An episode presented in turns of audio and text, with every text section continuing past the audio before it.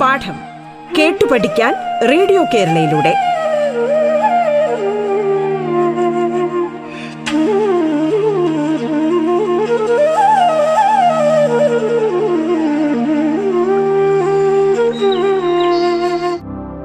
പ്രിയപ്പെട്ട കൂട്ടുകാരെ നിങ്ങൾക്കെല്ലാവർക്കും റേഡിയോ കേരളയുടെ പാഠം എന്ന പരിപാടിയിലേക്ക് സ്വാഗതം. ഞാൻ Binuraj K L Pattom government model girls higher secondary സ്കൂളിലെ മലയാളം അധ്യാപകൻ. നമുക്ക് ഒൻപതാം ക്ലാസ്സിലെ കേരള പാഠാവലിയിലെ ആദ്യ യൂണിറ്റായ നിന്നെ തേടുവതേതൊരു ഭാവന എന്നതിലെ രണ്ടാമത്തെ പാഠമായ പ്രകൃതി സൗന്ദര്യവും കലാസൗന്ദര്യവും എന്ന ഭാഗത്തെക്കുറിച്ച് ഇന്ന് ചർച്ച ചെയ്യാം. മലയാളത്തിന്റെ പ്രിയ നിരൂപകനായ എം ബി പോളിന്റെ സൗന്ദര്യാസ്വാദനപരമായ നിരൂപണത്തിലെ ഒരു ഭാഗമാണ് നമുക്ക് പഠിക്കാനുള്ളത്. സൗന്ദര്യത്തെക്കുറിച്ച് പ്രത്യേകിച്ചും സാഹിത്യത്തിലെ സൗന്ദര്യാസ്വാദനത്തെക്കുറിച്ച് ഒട്ടേറെ പഠനങ്ങൾ മലയാള സാഹിത്യത്തിലുണ്ടായിട്ടുണ്ട്. എന്താണ് സൗന്ദര്യമെന്നും അത് എങ്ങനെ ആസ്വദിക്കപ്പെടുന്നു എന്നും എം ബി പോൾ വളരെ വിശദമായി ചർച്ച ചെയ്തിട്ടുണ്ട്. ഈ പാഠഭാഗത്തിൽ പ്രത്യേകിച്ചും പ്രകൃതി സൗന്ദര്യവും കലാസൗന്ദര്യവും തമ്മിലുള്ള വ്യത്യാസങ്ങൾ നമ്മെ ബോധ്യപ്പെടുത്താൻ അദ്ദേഹം ശ്രമിച്ചിട്ടുണ്ട്. നമുക്കറിയാം ഗ്രീക്ക് തത്വചിന്തകനായ പ്ലേറ്റോയെക്കുറിച്ച്. അദ്ദേഹം തന്റെ ദ റിപ്പബ്ലിക് എന്ന വിഖ്യാത ഗ്രന്ഥത്തിൽ കലയെക്കുറിച്ച് അഭിപ്രായപ്പെട്ടത് ഇങ്ങനെയാണ്. Art is the imitation of an imitation and it is toys remote from reality എന്താണ് കല എന്നതിനെക്കുറിച്ചാണ് അദ്ദേഹം പറഞ്ഞത്? കല എന്നത് അനുകരണത്തിന്റെ അനുകരണമാണെന്നും അത് സത്യത്തിൽ നിന്നും രണ്ടു വട്ടം അകന്നിരിക്കുന്നു എന്നുമാണ് അദ്ദേഹം പറഞ്ഞത്. എന്നാൽ അദ്ദേഹത്തിന്റെ ശിഷ്യനായ അരിസ്റ്റോട്ടിൽ ഈ അഭിപ്രായത്തെ ശക്തമായി എതിർക്കുകയും അദ്ദേഹം പറഞ്ഞു കല ഒരിക്കലും സത്യത്തിൽ നിന്ന് അകന്നതല്ല. മറിച്ച് സത്യത്തോട് അടുക്കുന്നതാണ് അടുത്തതാണ് എന്ന്. യഥാർത്ഥത്തിൽ നമുക്കറിയാം കല എപ്പോഴും സത്യത്തോട് അടുത്തതായിരിക്കും ജീവിതത്തോട് ചേർന്നതായിരിക്കും. അതെ അരിസ്റ്റോട്ടിൽ പറഞ്ഞതാണ് ശരി ജീവിതത്തോട് അടുത്തതാകണം കല. യഥാർത്ഥമായ കല അങ്ങനെയാണ് എന്നതാണ് സത്യവും. നിങ്ങൾ കേട്ടിട്ടുണ്ടാവും truth is beauty beauty is truth സത്യമാണ് കല. സൗന്ദര്യമാണ് കല. ഇങ്ങനെ കലയെക്കുറിച്ച് ഒട്ടേറെ പാശ്ചാത്യ നിരൂപകരും എഴുത്തുകാരും ഒക്കെ ഒരു സൗന്ദര്യശാസ്ത്രപരമായ വീക്ഷണത്തോടു കൂടി അവതരിപ്പിച്ചിട്ടുണ്ട്. ഈ നിഗമനങ്ങൾ കാഴ്ചപ്പാടുകൾ എല്ലാം ചേർത്തുകൊണ്ടാണ് എം ബി പോൾ കലാസൗന്ദര്യത്തെ നിരൂപണ വിഷയമാക്കിയിട്ടുള്ളത്. ഏതൊരു കലയുടെയും ലക്ഷ്യമെന്താണ്? നമുക്കറിയാം കല എപ്പോഴും മനുഷ്യ മനസ്സിനെ ആഹ്ലാദിപ്പിക്കുന്നതാണ്. ആഹ്ലാദമെന്നാൽ സന്തോഷവും സങ്കടവും എല്ലാം ചേർന്നതാണ്. ചിരിപ്പിക്കുക എന്നതല്ല അതുമാത്രമല്ല ആഹ്ലാദത്തിന്റെ ലക്ഷ്യം. ആഹ്ലാദം മനുഷ്യ മനസ്സിനെ നന്മയിലേക്കും നല്ല ചിന്തകളിലേക്കും ആസ്വാദന തലത്തിലേക്കും ഒക്കെ കൊണ്ടുപോകുന്ന വളരെ മഹത്തായ ഒന്നാണ്. അതിൽ സന്തോഷവും സങ്കടവും എല്ലാം ചേർന്ന ജീവിതത്തിന്റെ വികാര വിചാരങ്ങൾ ഒക്കെ ചേർന്നതാണ് ഈ പാഠഭാഗത്തും ഈ പറഞ്ഞ ആഹ്ലാദവും അതുപോലെ കലയുടെ മേന്മകളും പ്രകൃതി സൗന്ദര്യത്തിന്റെ മേന്മകളും ഒക്കെ ചേർത്തുകൊണ്ട് എം പി ഇപ്പോൾ അവതരിപ്പിക്കുന്നു. വളരെ ഗഹനമായ ചില ചിന്താധാരകളെ എം പി പോൾ നമുക്കെല്ലാവർക്കും മനസ്സിലാകുന്ന തരത്തിൽ ഇവിടെ അവതരിപ്പിച്ചിട്ടുണ്ട്. അതിലേറ്റവും പ്രധാനമാണ് എന്താണ് കലാസൗന്ദര്യവും പ്രകൃതി സൗന്ദര്യവും തമ്മിലുള്ള വ്യത്യാസം എന്നതാണ്. ഇവിടെ ചർച്ച ചെയ്യുന്ന വിഷയവും അതുതന്നെയാണ് എം പോളിന്റെ അഭിപ്രായത്തിൽ മനുഷ്യൻ പ്രകൃതിയിൽ നിന്ന് വിഭിന്നനാണ് എന്ന സങ്കല്പമാണ് പ്രകൃതി സൗന്ദര്യവും കലാസൗന്ദര്യവും തമ്മിലുള്ള വ്യത്യാസത്തിന് പ്രധാന കാരണം. തീർച്ചയായും ഇത് തന്നെയാണ് ഏറ്റവും പ്രധാനം. മനുഷ്യൻ എപ്പോഴും പ്രകൃതിയിൽ നിന്ന് വ്യത്യസ്തനാണ്. ആ ഒരു ധാരണ വച്ചുകൊണ്ട് തന്നെയാണ് പ്രകൃതിയുടെ സൗന്ദര്യവും കലയുടെ സൗന്ദര്യവും തമ്മിലുള്ള വ്യത്യാസത്തെ അദ്ദേഹം വേർതിരിച്ച് കാണിക്കുന്നത്. രണ്ട് പ്രകൃതി എപ്പോഴും മാറിക്കൊണ്ടിരിക്കുന്നു. അതായത് പ്രകൃതിയുടെ ഭാവങ്ങൾ അല്ലെങ്കിൽ ആ സൗന്ദര്യം അത് ക്ഷണികമാണ് എന്ന് തന്നെയാണ് അദ്ദേഹം പറഞ്ഞിട്ടുള്ളത്. അതായത് കുറച്ച് സമയത്തേക്ക് മാത്രമാണ്.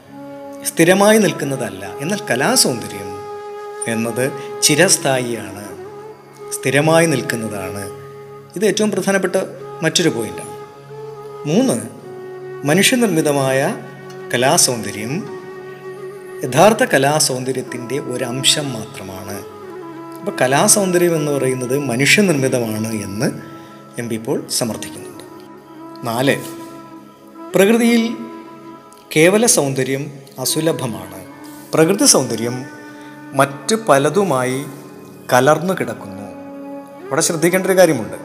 പ്രകൃതിയിൽ കേവല സൗന്ദര്യം എന്ന് പറയുന്നത് അസുലഭമാണ്. സുലഭമല്ല. എപ്പോഴും കാണാൻ പറ്റില്ല കേവല സൗന്ദര്യം പ്രകൃതിയുടെ സൗന്ദര്യം. അത് പ്രകൃതി സൗന്ദര്യം എന്നത് മറ്റു പലതുമായി കലർന്നു കിടക്കുന്നു എന്ന് പറയുന്നു. അവിടെ അദ്ദേഹം ഒരു ഉപമ കൂടി തന്നിട്ടുണ്ട്. എന്തെന്നാൽ ഖനിയിൽ നിന്ന് കുഴിച്ചെടുക്കുന്ന ലോഹം പോലെ സങ്കീർണമാണ് അത് എന്ന് അദ്ദേഹം പറയുന്നുണ്ട്. വളരെ മനോഹരമായ ഒരു പ്രയോഗ ഭംഗി കൂടി എം പി പോൾ ഇവിടെ അവതരിപ്പിക്കുന്നുണ്ട്. അദ്ദേഹത്തിന്റെ വാക്കുകളിൽ പറഞ്ഞാൽ ഖനികളിൽ നിന്ന് കുഴിച്ചെടുക്കുന്ന ലോഹം പോലെ പ്രകൃതി സൗന്ദര്യം അസംഗതമായ മറ്റു പലതിനോടും ചേർന്ന് സങ്കീർണമായാണ് ആവിർഭവിക്കുക എന്ന് പറഞ്ഞിട്ടുണ്ട്. നമുക്കറിയാം ഖനികളിൽ നിന്ന് കുഴിച്ചെടുക്കുന്നത് ലോഹത്തിന്റെ കലർപ്പായിട്ടാണ്. വളരെ സങ്കീർണമായ പ്രക്രിയയിലൂടെ മാത്രമാണ് ലോഹം അതിന്റെ ശരിയായ സ്വഭാവത്തിൽ എത്തിച്ചേരുന്നത്.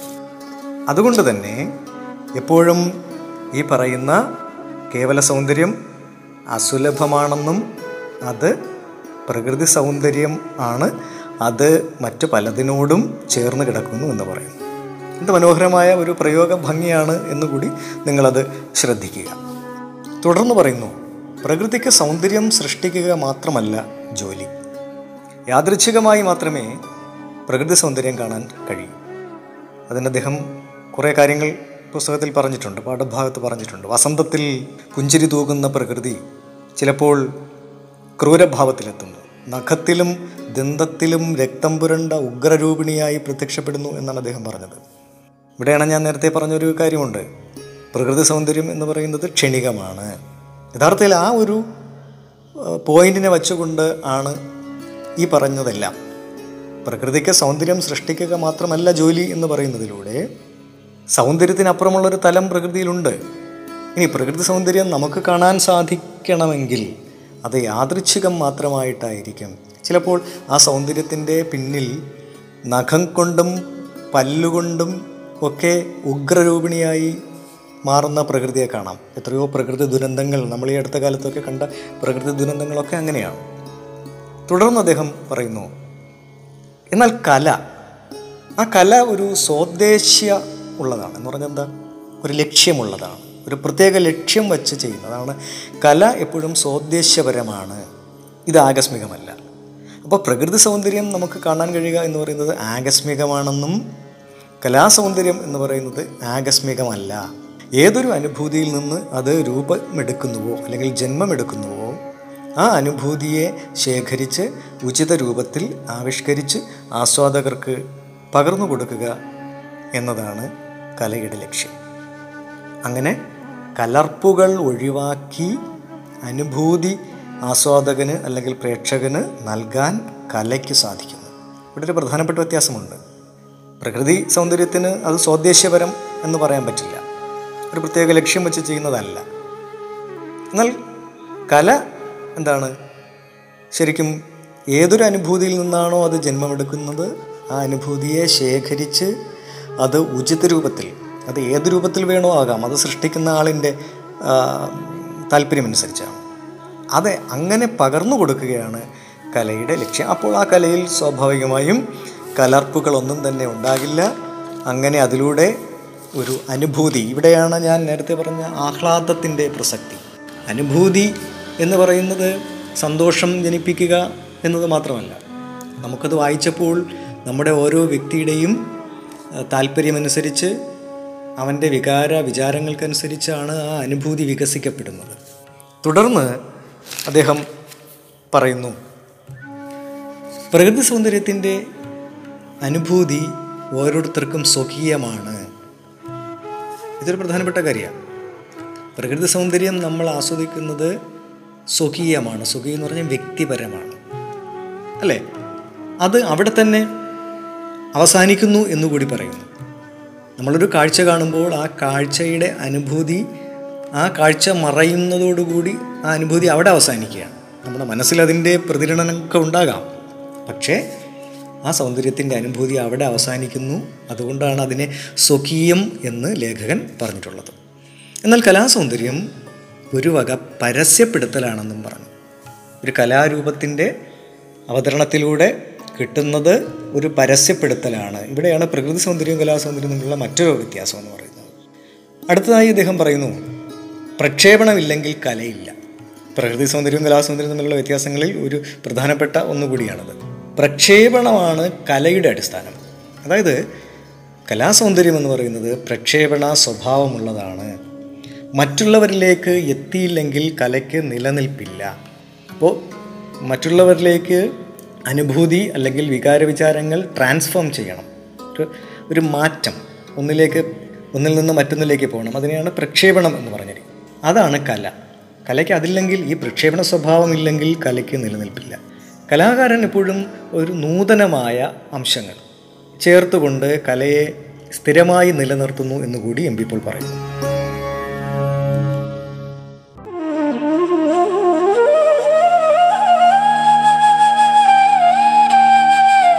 പാഠം കേട്ടു പഠിക്കാൻ റേഡിയോ കേരളയിലൂടെ.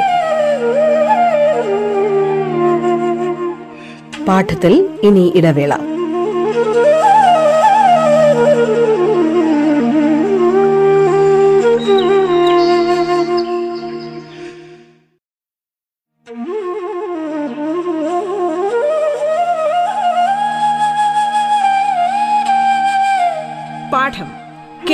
പഠിക്കാൻ റേഡിയോ കേരളയിലൂടെ. തുടർന്ന് കേൾക്കാം പാഠം.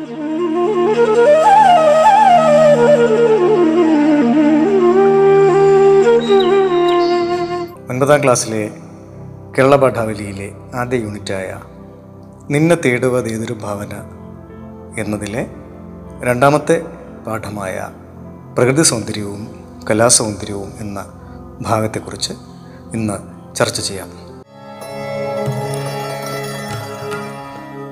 എന്താണ് ഒരു നൂതനമായ അംശങ്ങളെന്ന് പറഞ്ഞാൽ അതെപ്പോഴും കലാകാരന്റെ ഭാവനയാണ്.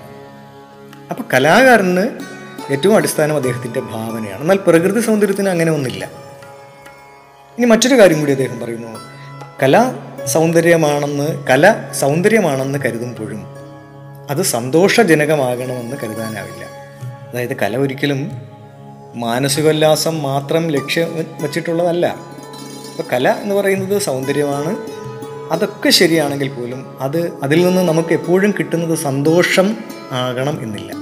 കലയുടെ പ്രത്യേകത അതാണ് ഞാൻ നേരത്തെ പറഞ്ഞതുപോലെ ആഹ്ലാദിപ്പിക്കുക എന്നതിലൂടെ ഈ സന്തോഷവും ഉണ്ട് സങ്കടവും ഉണ്ട്. മറ്റ് വ്യത്യസ്ത വികാര വിചാരങ്ങളൊക്കെ ഉണ്ടാകും. അപ്പോൾ കല ഒരിക്കലും മാനസികോല്ലാസം മാത്രം ലക്ഷ്യം വച്ചിട്ടുള്ളതല്ല. പക്ഷെ പ്രകൃതിക്ക് ഈ പറയുന്ന മാനസികോല്ലാസമാണ് പ്രധാനം.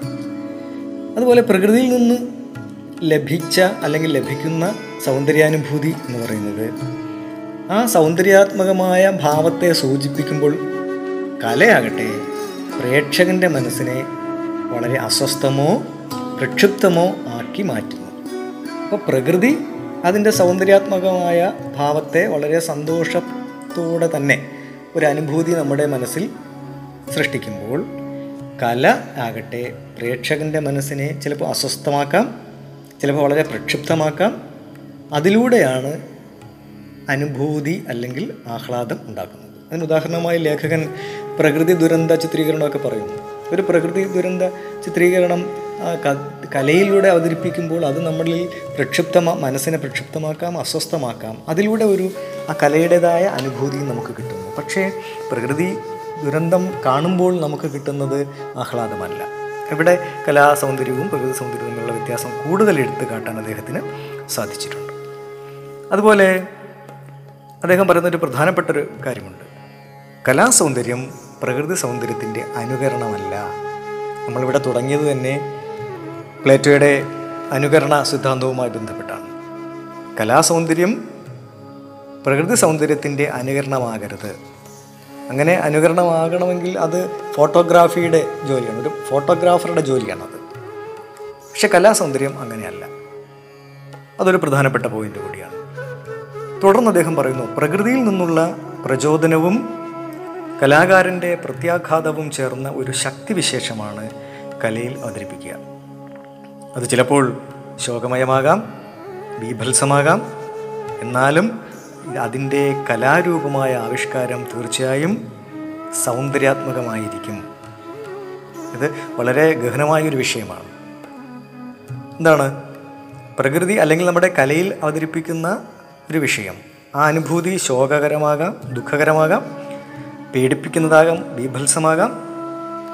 എന്തു തന്നെയായാലും ആ കലാരൂപം ആവിഷ്കരിച്ചു കഴിയുമ്പോൾ നമ്മളിൽ ഉണ്ടാകുന്നത് അല്ലെങ്കിൽ ആസ്വാദകനിൽ ഉണ്ടാകുന്നത് ഒരു സൗന്ദര്യാത്മകമായ വികാരമായിരിക്കും.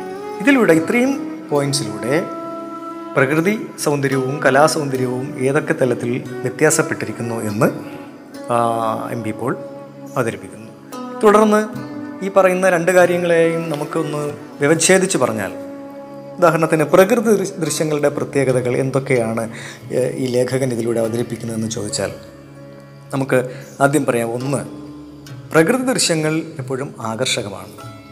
അത് ആനന്ദം പകരുന്നു. വ്യക്തിനിഷ്ഠമാണ് അല്ലെങ്കിൽ കാഴ്ചക്കാരനനുസരിച്ച് മാറുന്നതാണ്. പ്രകൃതി തന്നെ മാറുന്നു. ഇങ്ങനെ ഒരു മൂന്ന് നാല് പോയിന്റ്സ് ആയിട്ട് നമുക്ക് ഈ പ്രകൃതി ദൃശ്യങ്ങളുടെ പ്രത്യേകതകളെ പറയാം. തുടർന്ന് പ്രകൃതി ദൃശ്യങ്ങൾ കലയിൽ ആവിഷ്കരിക്കുമ്പോൾ എങ്ങനെയാണ് മാറുക എന്നതിനെക്കുറിച്ച് നമുക്കൊന്ന് നോക്കാം. അതിലാദ്യത്തേത് പ്രകൃതി ദൃശ്യങ്ങൾ വളരെ ഇന്ദ്രിയാനുഭൂതി നൽകുന്നതാണ്. ഇന്ദ്രിയാനുഭൂതി എന്ന് പറഞ്ഞാൽ പ്രത്യേകിച്ചും കാഴ്ചയ്ക്ക് വലിയ പ്രാധാന്യമുള്ളതാണ്. എന്നാൽ ആ ഇന്ദ്രിയാനുഭൂതിയെ വാങ്മയ ചിത്രങ്ങളാക്കി വാക്കുകൾ കൊണ്ടുള്ള ഒരു ചിത്രമാക്കി മാറ്റുകയാണ് കല ചെയ്യുന്നത്. ഇത് കവിതയാകട്ടെ കഥയാകട്ടെ എന്തായാലും. അപ്പോൾ ഒരു ഇന്ദ്രിയാനുഭൂതിയെ വാഗ്മയ ചിത്രങ്ങളാക്കി മാറ്റാൻ ഈ പ്രകൃതിയുടെ സൗന്ദര്യത്തിന് അല്ലെങ്കിൽ ആ ദൃശ്യങ്ങൾ കലയിലൂടെ അവതരിപ്പിക്കുമ്പോൾ ആവിഷ്കരിക്കുമ്പോൾ സാധിക്കും. തുടർന്ന് പ്രകൃതി ദൃശ്യങ്ങൾ അനുകരിക്കുന്നില്ല. മറിച്ച് അതുപോലെ തന്നെ അതേപടി അത് പകർത്തുന്നുമില്ല. ഒരു കലയിൽ പ്രകൃതി പ്രകൃതി ദൃശ്യങ്ങൾ കലയിലേക്ക് എത്തുമ്പോൾ അത് അതേപടി അനുകരിക്കുകയോ അല്ലെങ്കിൽ അതേപടി പകർത്തുകയോ കലാവിഷ്കാരത്തിൽ ചെയ്യുന്നില്ല ചെയ്യാനും പാടില്ല. കലാകാരന്റെ സ്വതന്ത്രമായ അല്ലെങ്കിൽ സ്വന്തമായ അനുഭൂതിയാണ് ഈ കലാരൂപത്തിൽ കാണുന്നത്. കലാകാരനെ എന്താണോ ആകർഷിച്ചത് അത് അദ്ദേഹം ആവിഷ്കരിക്കുന്നു. ഒപ്പം കവിതയിലെ സൗന്ദര്യം മാറ്റമില്ലാതെ തുടരണം. ഇങ്ങനെ ഒരു കാഴ്ചപ്പാട് കലാ ആവിഷ്കാരത്തിൽ ഉണ്ടാകും. നമുക്കറിയാം ഞാൻ ഈ അവസാനം പറഞ്ഞ കവിതയിലെ സൗന്ദര്യം മാറ്റമില്ലാതെ തുടരണം എന്നതിന് ഉദാഹരണം നിങ്ങൾ ഇതിനു മുൻപ് പഠിച്ച ആ ചങ്ങമ്പുഴയുടെ സൗന്ദര്യലഹരി എന്ന പാഠത്തിലെ പ്രകൃതി സൗന്ദര്യത്തെക്കുറിച്ച് നിങ്ങൾക്കറിയാം. ആ പ്രകൃതി സൗന്ദര്യം എന്ത് ചെയ്യുന്നു? എപ്പോഴും അങ്ങനെ തന്നെ നിൽക്കുന്നു. നമ്മൾ ആ മനസ്സിൽ കണ്ട കാര്യം അങ്ങനെ തന്നെ നിൽക്കുന്നു. എന്നാൽ യഥാർത്ഥ പ്രകൃതി സൗന്ദര്യം എപ്പോഴും മാറിക്കൊണ്ടിരിക്കുകയും ചെയ്യുന്നു. അപ്പോൾ കവിതയിൽ നമ്മൾ കണ്ട പ്രകൃതി സൗന്ദര്യം അങ്ങനെ തന്നെ നിൽക്കുന്നു. യഥാർത്ഥ പ്രകൃതി സൗന്ദര്യം എപ്പോഴും മാറിക്കൊണ്ടുമിരിക്കുന്നു. ഈ ലേഖനത്തിന്റെ അവസാന ഭാഗത്ത് എം ഒരു കാര്യം കൂടി സൂചിപ്പിച്ചിട്ടുണ്ട്. അതിതാണ് ബീഭത്സമായ പ്രകൃതിയുടെ കലാപരമായ ആവിഷ്കരണം തീർച്ചയായും സൗന്ദര്യാത്മകമായിരിക്കും. കലാനിർമ്മാണത്തിലെ ഒരു വിരോധാഭാസമാണിത് എന്ന് അദ്ദേഹം പറഞ്ഞിട്ടുണ്ട്. നമുക്ക് മനസ്സിലാകുന്നൊരു കാര്യം. കല സൗന്ദര്യമാണെന്ന് കരുതുമ്പോഴും എല്ലാ കലയും സൗന്ദര്യം അല്ലെങ്കിൽ സന്തോഷം നൽകുന്നതാണ് എന്ന് നമുക്ക് കരുതാനാവില്ല. കലയുടെ ലക്ഷ്യം മാനസികോല്ലാസം മാത്രമല്ല. ചില അവസരങ്ങളിൽ കല പ്രേക്ഷകന്റെ മനസ്സിനെ അസ്വസ്ഥമോ പ്രക്ഷുബ്ധമോ ആക്കുന്നു എന്ന് നമ്മൾ നേരത്തെ പഠിച്ചു. അതിന് ഉദാഹരണമൊക്കെ ലേഖകൻ സൂചിപ്പിച്ചു. ഒരു സു പ്രകൃതി ദുരന്തത്തിന്റെ സുന്ദരമായ ആവിഷ്കാരം പ്രേക്ഷകനിൽ ഭയമോ അറപ്പോ ഒക്കെ സൃഷ്ടിക്കാം. ഈ ഒരു കാര്യത്തെയാണ് അദ്ദേഹം കലാനിർമ്മാണത്തിലെ വിരോധാഭാസമായി പറഞ്ഞിട്ടുള്ളത്. അപ്പം നോക്കിയേ വളരെ ഗഹനമായ ഈ സൗന്ദര്യാവിഷ്കാരത്തെയും അല്ലെങ്കിൽ കലയുടെ സൗന്ദര്യത്തെയും പ്രകൃതിയുടെ സൗന്ദര്യത്തെയും ഒക്കെ വളരെ പെട്ടെന്ന് മനസ്സിലാകുന്ന ഉദാഹരണങ്ങളിലൂടെ എം ബി പോൾ എത്ര ഭംഗിയായി നമുക്ക് മനസ്സിലാക്കി തരുന്നു. അതുകൊണ്ട് തന്നെ തീർച്ചയായും മനസ്സിരുത്തി ഈ ലേഖനം എല്ലാ പേരും വായിക്കുക അതിനെക്കുറിച്ചുള്ള സംശയങ്ങളൊക്കെ ചോദിക്കുക. എല്ലാവർക്കും നന്ദി.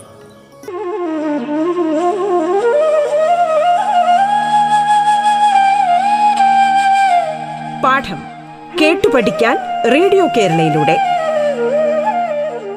പാഠത്തിന്റെ ഇന്നത്തെ അധ്യായം പൂർണമാകുന്നു. ഇനി അടുത്ത ദിവസം കേൾക്കാം. നമസ്കാരം.